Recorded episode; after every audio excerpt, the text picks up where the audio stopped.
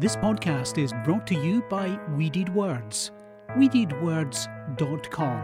Custom apparel decoration and intellectually appealing design. Привет! Вы слушаете 21 эпизод подкаста «5 минут». Это подкаст для тех, кто учит русский язык. Меня зовут Евгения Власова. Я лингвист. Я веду блог ProPrussian.com и преподаю русский язык. Сегодня мы поговорим о летних заготовках. В одном из прошлых эпизодов я рассказывала про дачи, летние домики с огородом и садом. Всю первую половину лета садоводы проводят на грядках. Поливают огурцы и помидоры, полят морковку, подрезают усы клубники и защищают капусту от гусениц. А когда поспевает урожай, наступает пора заготовок. В это время года мамы и бабушки заняты тем, что солят огурцы и помидоры и варят варенье. Соленые огурцы – это pickles. Одна важная деталь.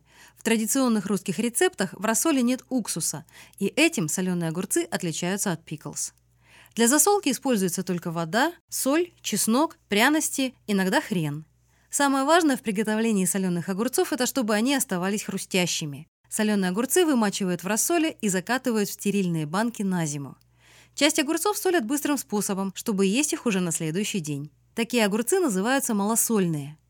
Сейчас я поделюсь с вами очень простым рецептом малосольных огурцов.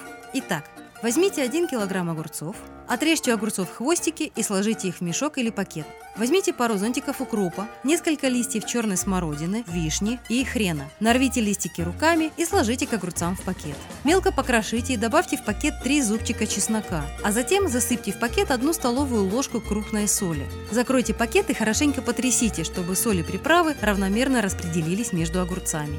Положите пакет на тарелку и уберите в холодильник. Через несколько часов малосольные огурцы будут готовы. Их можно подавать к столу с вареной молодой картошкой. Что еще можно солить на зиму? Например, помидоры, грибы и капусту. Некоторые делают соленые арбузы. Если вы любите сочетание соленого и сладкого, вам может понравиться. Малосольный огурец, да рассольчик слабенький, вот какой я молодец, хоть росточком маленький.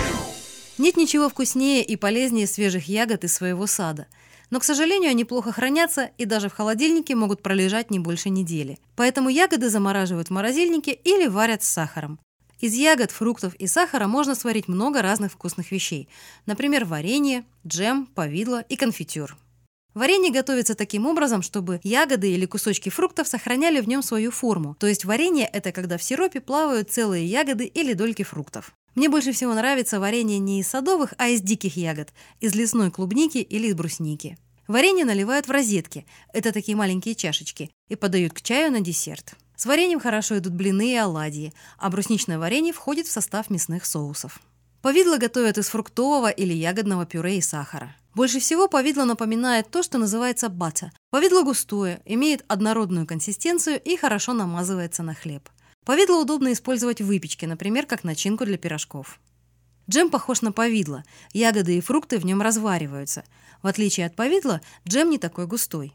Конфитюр больше напоминает желе. Для приготовления конфитюра используют целые или измельченные плоды. Часто в рецептах конфитюров используется пектин, как раз для того, чтобы плодовый сок и сахар, увариваясь, становились густыми и тягучими, как желе. К концу лета у хорошей хозяйки набирается десяток другой разных банок с соленьями и вареньями.